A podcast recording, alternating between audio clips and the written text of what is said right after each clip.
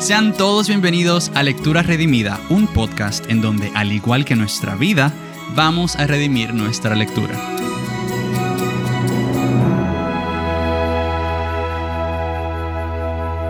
Bueno amigos, hoy es un día sumamente especial porque conmigo está una querida amiga, compañera de trabajo y hermana en Cristo. Ella es nada más y nada menos que Deime Carbuxia, quien estará conversando con nosotros acerca del tema de la lectura y los niños. Dime, de verdad, muchísimas gracias por estar aquí en el día de hoy. La verdad que es un gozo y un privilegio tenerte aquí en el programa. Yo sé que esta es la primera vez que estás aquí, o sea que, nueva vez, bienvenida a Lectura Redimida. Muchísimas gracias, José. Verdaderamente el privilegio es mío. Eh, yo admiro mucho este proyecto que, que estás haciendo. Sé que es de bendición para muchas personas y nada, espero que el Señor guíe la conversación que vamos a tener y, que pueda pues servirles a, los oyentes. Amén. Gloria a Dios. Gracias. Mira, yo sé que muchas de las personas que me escuchan eh, te conocen porque de alguna forma u otra hemos colaborado anteriormente en, en la página de Instagram. Pero para los que no te conocen todavía, eh, ¿tú podrías hablarnos un poquito de ti? ¿Qué, haces? ¿Quién eres? Bueno, como ya dijo José, mi nombre es Daime Carbuxia. Em, yo realmente soy profesora, esa es una de las cosas que hago y por eso hablaremos de este tema, la lectura eh, de niños y en esas edades tempranas, pero también soy músico, me gusta mucho cantar, ese es mi instrumento, la voz, lo disfruto mucho y hay algunos proyectos también que tengo, como el lettering, eh, una vez colaboramos con, el, con algo de lettering, un cuadro, tuvimos esa oportunidad y también ahora ese lettering se está convirtiendo en algo digital, por lo que se está moviendo a un nuevo proyecto eh, que espero que Lectura Redimida lo comparte y así lo puedan ver. Eh, pero sí es un proyecto que está orientado en compartir el Evangelio de una manera creativa y, yo espero que puedan enterarse pronto de eso, si Dios quiere.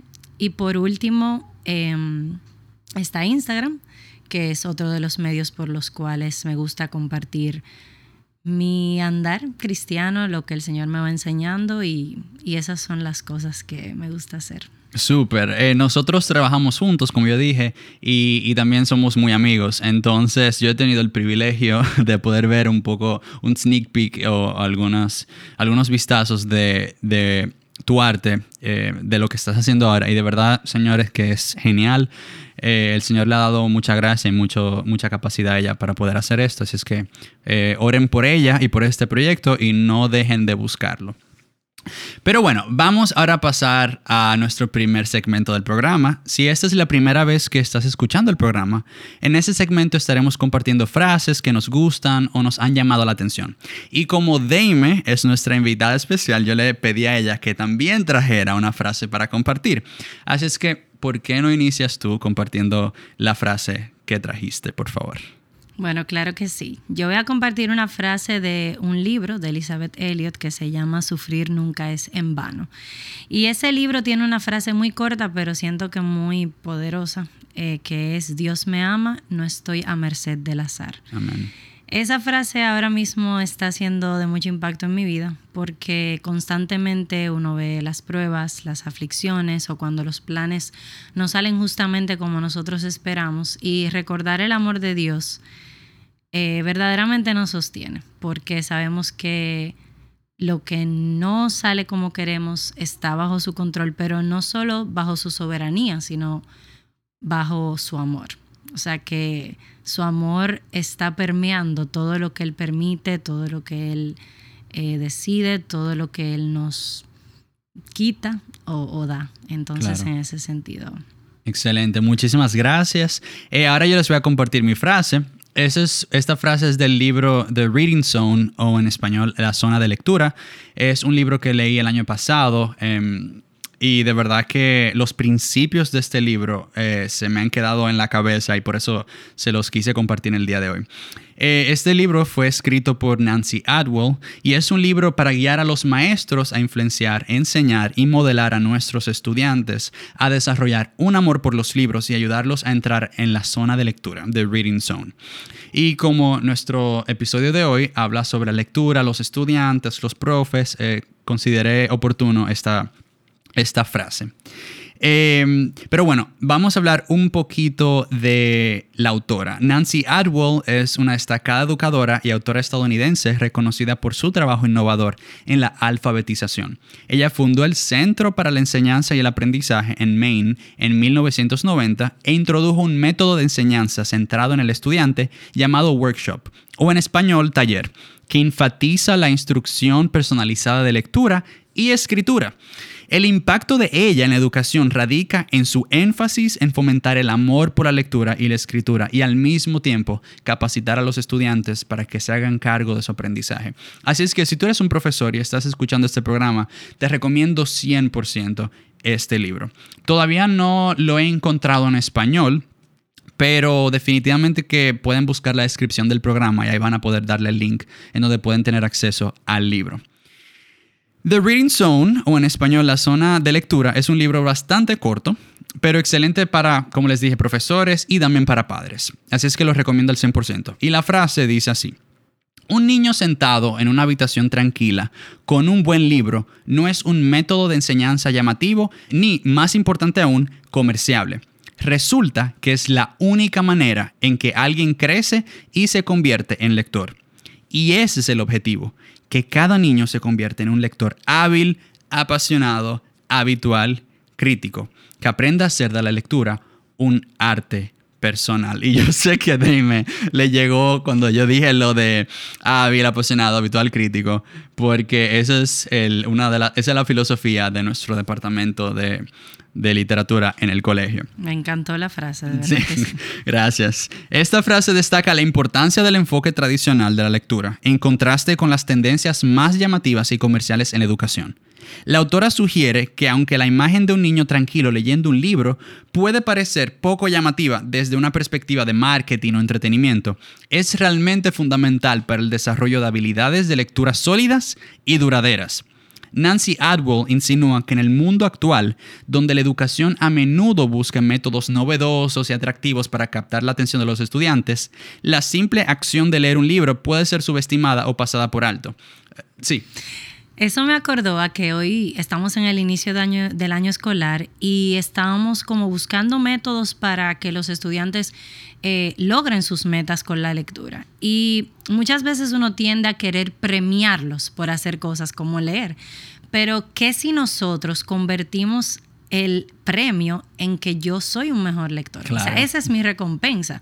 Y a veces uno cree, bueno, cuando logre leer 10 libros, entonces le doy tal recompensa. Y yo decía, es que esa no debe ser la manera, sino que nosotros hagamos que la lectura en sí misma sea lo que los haga sentir satisfechos, que ellos vean el, gozo de decir, wow, antes yo leía cinco minutos y ya leo 15 en, en, un mes, o antes quizás mi atención era mínima o no leía, en una semana quizá leía media página, pero ahora puedo leer 30 en un día.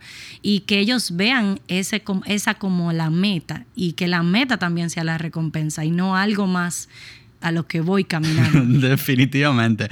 Y muchas veces las personas se preguntan, oye, ¿cómo yo puedo desarrollar un hábito de lectura? Bla, bla. Pero es muy interesante porque ella, la autora dice que la si tú quieres un hábito de lectura constante y bueno, la única manera de tú desarrollarlo es leyendo. Y la única manera, y bueno, tú lo sabes como profe, eh, que es algo que tú constantemente le dices a tus estudiantes, vamos a leer, porque la única manera de que tú te vuelvas un mejor lector es leyendo. al, igual, al igual que eh, la escritura, si tú quieres ser un mejor escritor, tienes que escribir más. Y es súper interesante también porque el objetivo que se destaca es que cada niño se convierta en un lector competente y apasionado, así como tú dijiste. Ella considera que esta transformación se logra al convertir la lectura en un arte personal Eso significa que leer no es simplemente un acto mecánico o porque el profe me dijo, porque Miss Day me, me dijo que yo tengo que leer, sino más bien es un proceso de conexión emocional y comprensión profunda. Se fomenta la lectura crítica, lo que sugiere que se anima a los lectores a cuestionar, analizar y reflexionar sobre lo que leen. Y ya bueno, en resumen, básicamente la frase aboga por volver a valorar el acto simple de leer un libro en un mundo saturado de estímulos visuales y digitales. Promueve la idea de que esta práctica discreta y reflexiva es esencial para cultivar lectores hábiles, hábiles apasionados y críticos, y que se trata de una base fundamental para un aprendizaje profundo y sostenible. Ahí más o menos entramos un poquito en el tema, pero ¿alguna vez hay algo eh, que te haya pasado en el curso donde tú puedes ver como que eh, los niños están tan enfocados y tan eh, saturados de, de multimedia o pantallas? ¿Hay algo que tú puedes como agregar sobre eso? Definitivamente. Su capacidad de atención está tan afectada que aún haciendo actividades que están disfrutando, sienten que deben cambiar. Eh, y uno ve el cambio porque ya yo tengo unos añitos, no porque soy muy mayor, digámoslo así, pero sí porque empecé muy temprano. Y ya yo voy casi a 10 años dando clases. Y yo he visto el cambio en los estudiantes. Y antes, digamos que ellos siempre van a tener una capacidad de atención corta, pero con el tiempo se ha visto tan afectada que ellos ya pierden la atención aún disfrutando una actividad. ¿Por qué? Porque no, no tengo esa capacidad desarrollada de permanecer en algo.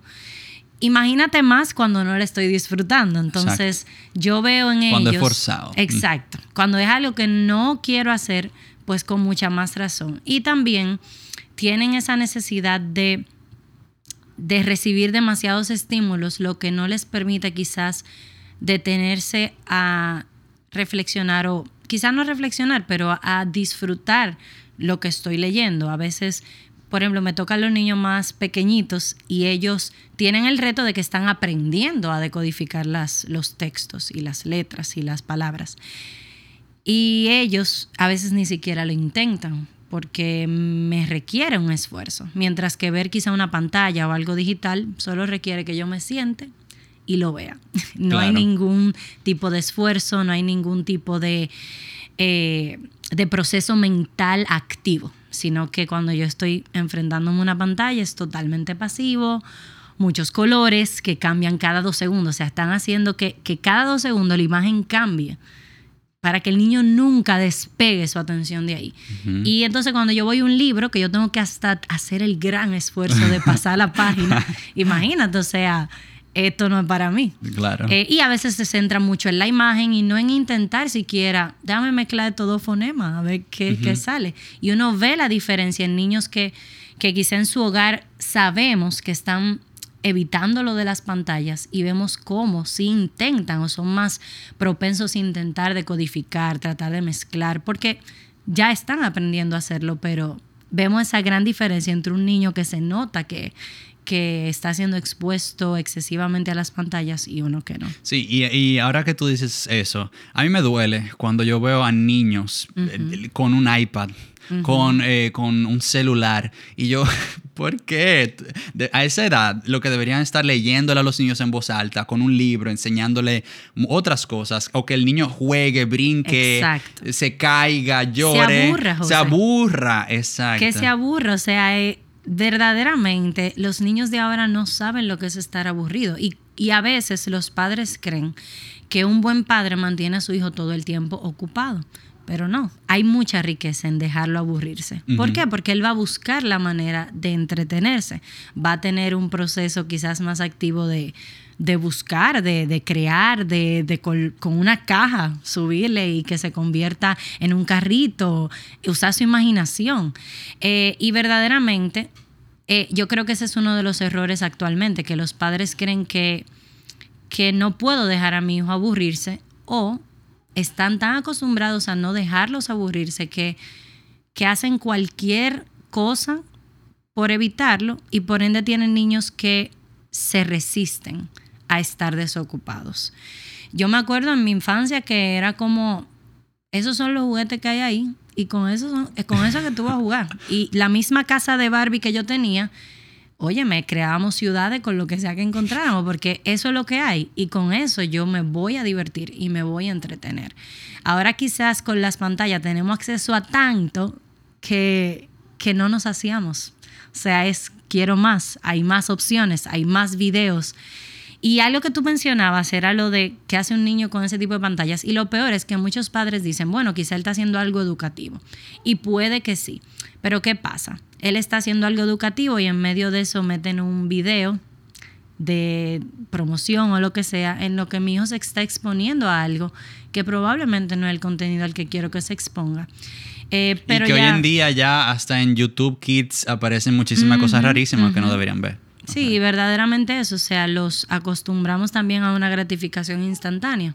Si no me gustó este video, busco otro. Con la lectura quizá yo tengo que hacer el esfuerzo de permanecer y concluir, mira, no me gustó este libro, pero le di el chance, lo terminé, hice, pasé por ese proceso de, de lo vi, no me gustó, entender por qué no me gustó, sin simplemente descartar. Pero quizás si tengo esa, esa es mi única opción. Yo me acuerdo que nosotros teníamos tres películas y la veíamos, o sea, infinitamente. Ahora uno tiene Netflix y se queda parado y es como no sé qué ve.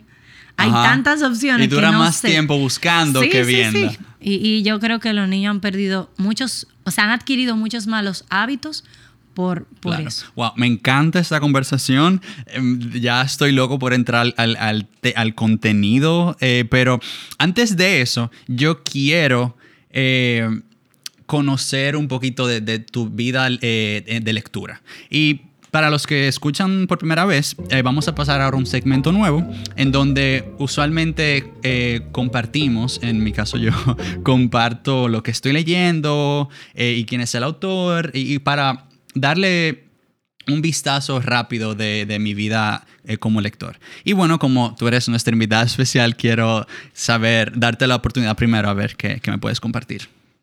Bueno, verdaderamente, yo soy de las que a veces tarda mucho en terminar un libro.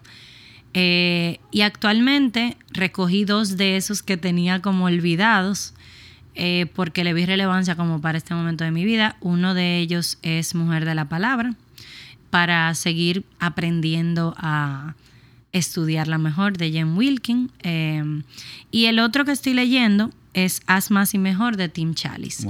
Ese que estoy leyendo, que retomé, eh, tiene valor porque como he estado con el proyecto que mencioné, que es algo que quiero lanzar pronto, si Dios quiere, me, ha, me he cuestionado mucho. Yo estoy hecha para esto, de emprender un proyecto, porque verdaderamente requiere mucha disciplina, requiere de decir que no a otras cosas, requiere de evitar las distracciones.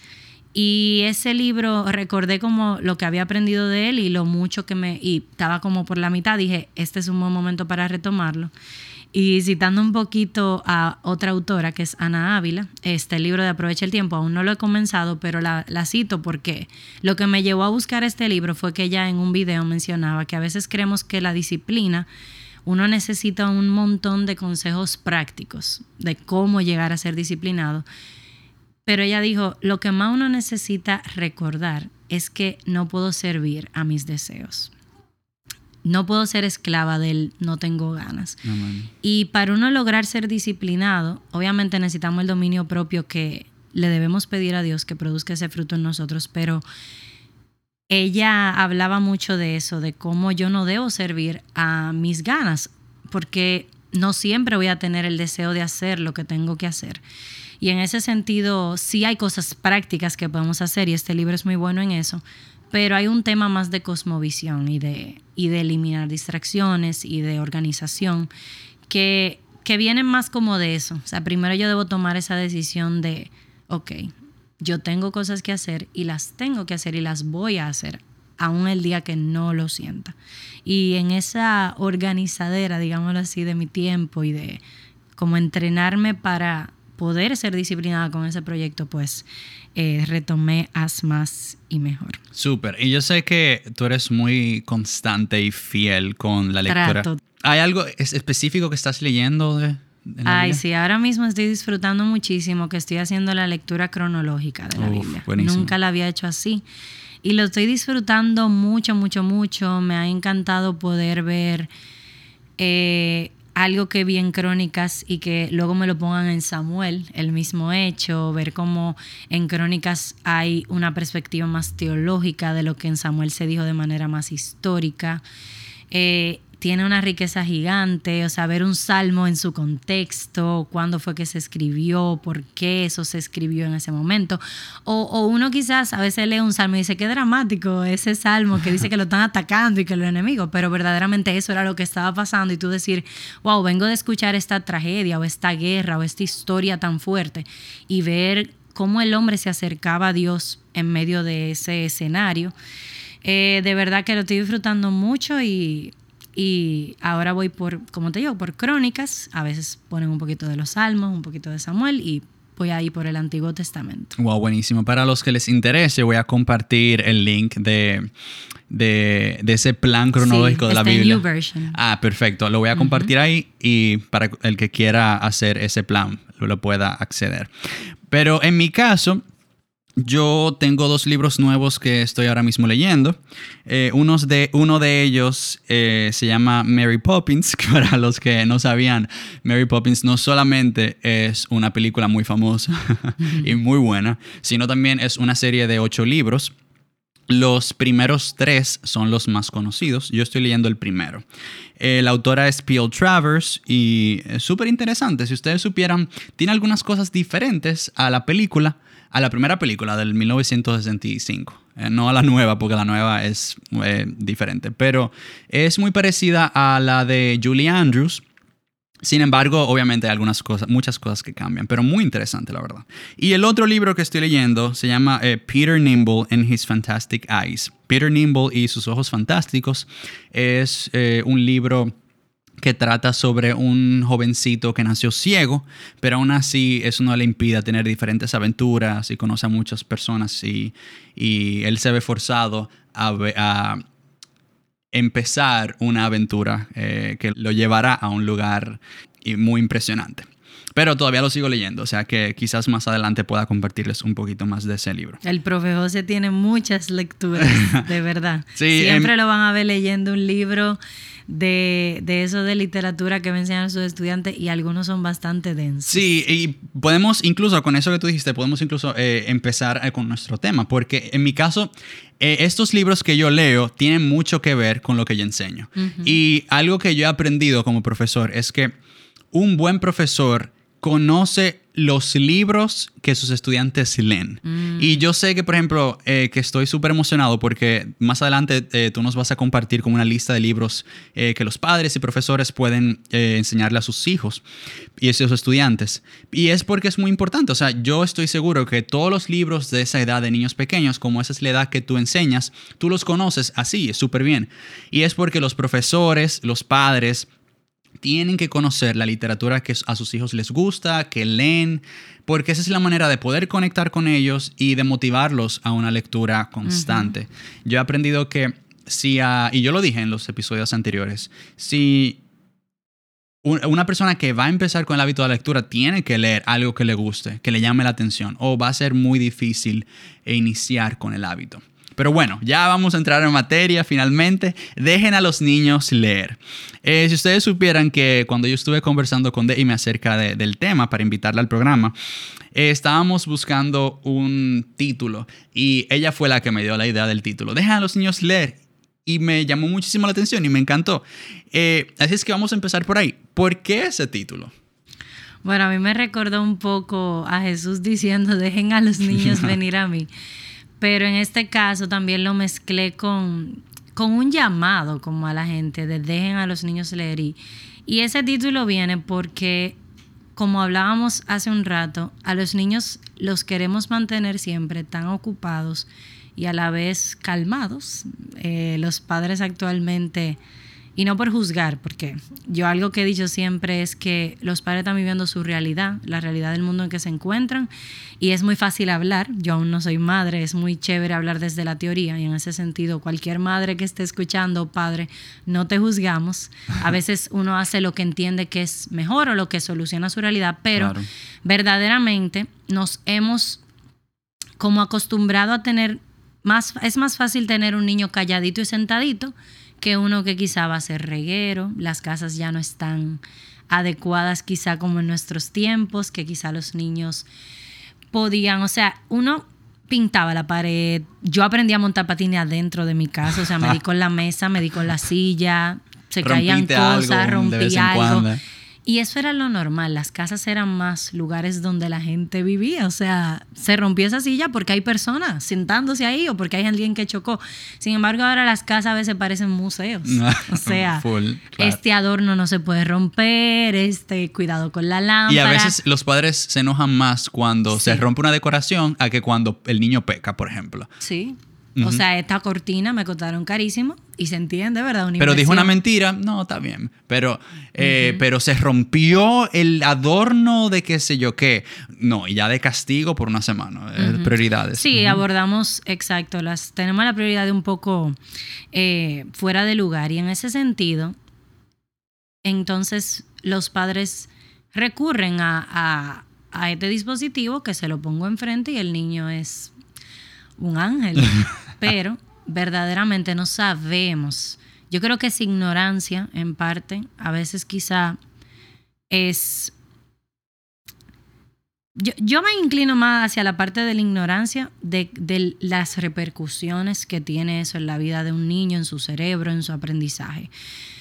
A veces es simplemente padres que sobreviven, sé de mi realidad y eso, pero verdaderamente, si supiéramos todo el impacto que eso tiene, eh, esa, eh, esta era digital a veces en, nuestros niños, pues nos inclinaríamos por otras actividades como lo son la lectura, por los grandes beneficios que tienen, porque no es quitar los dispositivos para no hacer nada, es quitar los dispositivos para dar algo mejor. Y un libro tiene muchos, muchos, muchos beneficios para nuestros niños que se van a pasar la vida leyendo. O sea, uno puede aprender de ciencia. O sea, ya sea que yo quiero ser científico, cantante, em, quiero ser chef, necesito leer receta, quiero ser cantante, necesito leer la letra de la canción, quiero ser ingeniero, necesito poder leer unos planos o unas instrucciones. Quiero ser actor, tengo que leer el libreto. Tengo que leer el libreto. Quiero incluso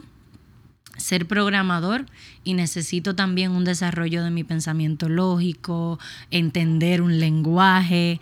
Eh, para lo que sea que el niño vaya a hacer y para cualquier materia en la que él se vaya a desarrollar en su vida, él necesita leer. Eh, nosotros también vemos que Dios dejó su palabra de manera escrita, o sea que hay un, hay un gran interés en que nosotros nos comuniquemos a través de la lectura y en ese sentido con la lectura pues recibimos, eh, pero a través del de los textos las personas se comunican y, y eso es un llamado como a, a las familias, a los maestros, a dejar a los niños leer, dejar a los niños disfrutar del regalo que es la lectura, descubrir todo lo que nos puede brindar la lectura y de eso vamos a hablar hoy, cuáles son esos beneficios, cómo lo podemos adquirir pero eso es, es un llamado urgente también. Yo diría que es necesario saber que actualmente hay una gran necesidad de, volver a verle la belleza a, la imaginación, a, poder entrenarnos para, para pensar, para pasar tiempo en ellos. Excelente. O sea, Perfecto, porque incluso tú estabas eh, respondiendo a la próxima pregunta, que era, entonces, ¿cuál es la importancia de fomentar el hábito de lectura desde una edad temprana? Porque ya en el programa hemos hablado del hábito de lectura en general, pero no sé si hay alguna diferencia que hace de que los niños empiecen a leer desde pequeñitos o, no. Si, yo puedo si es lo mismo yo empezar de adolescente o de adulto a pequeñito. Bueno, tú hablabas hace un rato de cómo nosotros nos convertimos en buenos lectores o mejores lectores leyendo. No hay otro camino para ser un buen lector que leyendo. Y en ese caso, nosotros tenemos niños que académicamente se les requiere leer en toda su vida escolar.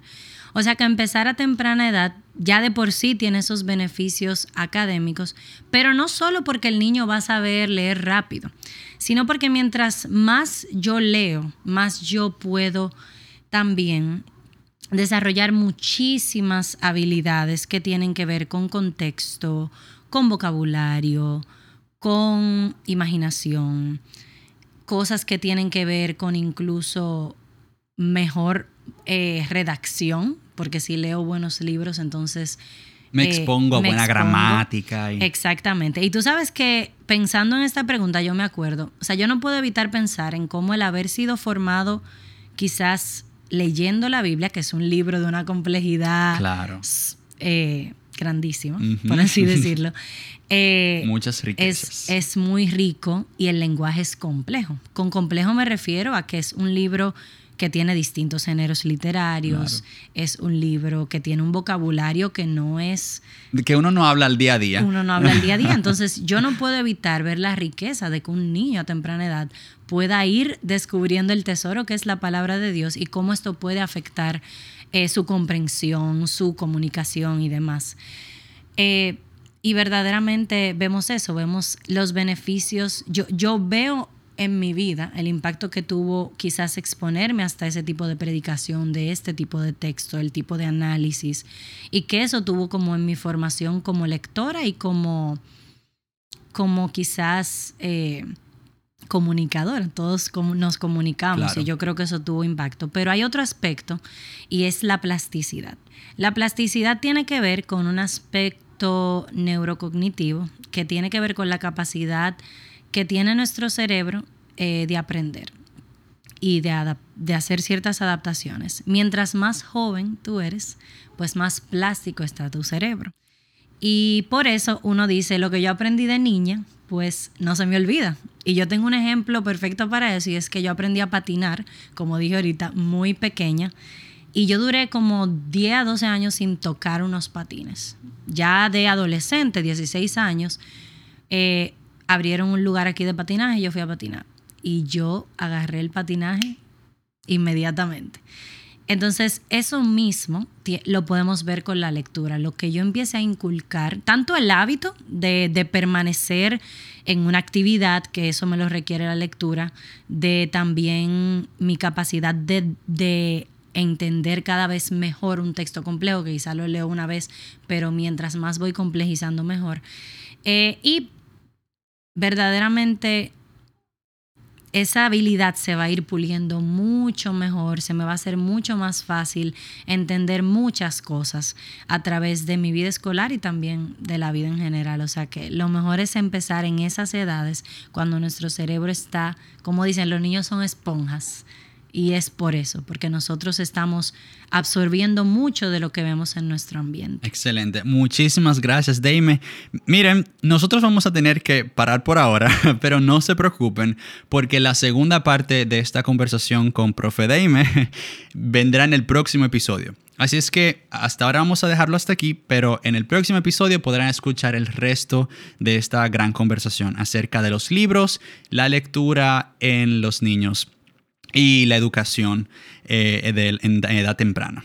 Pero bueno, vamos a pasar ahora a la sección de testimonios. En este segmento, niños, jóvenes y adultos nos comentan acerca de lo que ellos están leyendo. Responden a preguntas como de dónde son, qué leen, cuál es su libro favorito y por qué, cuáles libros recomiendan y por qué, cuál es su versículo favorito y por qué, o cualquier otra cosa relacionada a la lectura. Si tú quieres que tu testimonio o el de tu hijo esté en el programa, te invito a que envíes tu audio a nuestro correo electrónico lecturasredimida.gmail.com y ahí eventualmente lo estaremos incluyendo en los episodios siguientes. Recuerden que no tiene que ser un audio hermoso ni perfecto. Eh, aquí nos vamos a encargar de editarlo en caso de que sea necesario. Ahora, escuchemos los de esta semana. Hola, mi nombre es Alexis Jiménez y en torno a la eh, petición de cuál es eh, mi libro favorito, el libro favorito de la Biblia para mí es Job. ¿Y por qué Job? Porque Job relata eh, cómo Dios trata de una manera maravillosa a este siervo de él, a pesar de las dificultades, problemas en las cuales el diablo trató de arruinarlo. Ahí puedo yo ver realmente cómo nuestras vidas dependen de la misericordia de Dios y el principio que Dios puso en la vida de este siervo de que Jehová dio, Jehová quitó, sea el nombre de Dios bendito. Job me enseña que no tiene que ver eh, el hecho de yo actuar correctamente para que las cosas me salgan correctamente. sino que aún a pesar de hacer las cosas correctamente, tendré aflicciones, eh, pérdidas, lamentos, pero mi vida debe estar siempre enfocada en la misericordia, bondad de Dios, porque Él tiene control de todo lo que pasa en mi vida, aunque muchas veces eh, por la limitancia de mi mente, de mi humanidad, no puedo discernir por qué me pasan las cosas.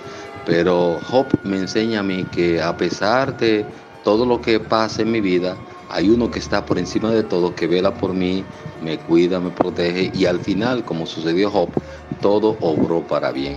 Job para mí es, es eh, mi libro favorito, eh, me retrata en muchas cosas de mi vida y un versículo que me gusta de Job es eh, el que dice, aunque Jehová me matare, en él esperaré. la cita se la voy a deber, pero realmente es, para mí es maravilloso, así que espero que tal reflexión le edifique y le sirva para bendecir su alma. Amén. Hola, mi nombre es Lucía Espaillat, tengo 27 años y mi libro favorito o mi recomendación es A Chance to Die de Elizabeth Elliot, eh, narrando la biografía de Amy Carmichael, una misionera que dedicó su vida a servir a niños en la India. Eh, impactó mi vida rotundamente cómo el Señor nos llama a vivir eh, vidas desprendidas y radicales para su gloria. Además, que leyéndolo descubrí que tanto Amy Carmichael como yo compartimos el mismo cumpleaños. Hola, hola, mi nombre es Gabriela Adams y el libro que yo quisiera que todo el mundo leyera, quizás porque soy médico, es el libro El milagro metabólico del doctor Carlos Jaramillo. El doctor Jaramillo es considerado el padre de la medicina funcional en Latinoamérica y este libro la verdad es una joya. Yo se lo recomiendo a cualquier persona que quiera iniciar una vida saludable.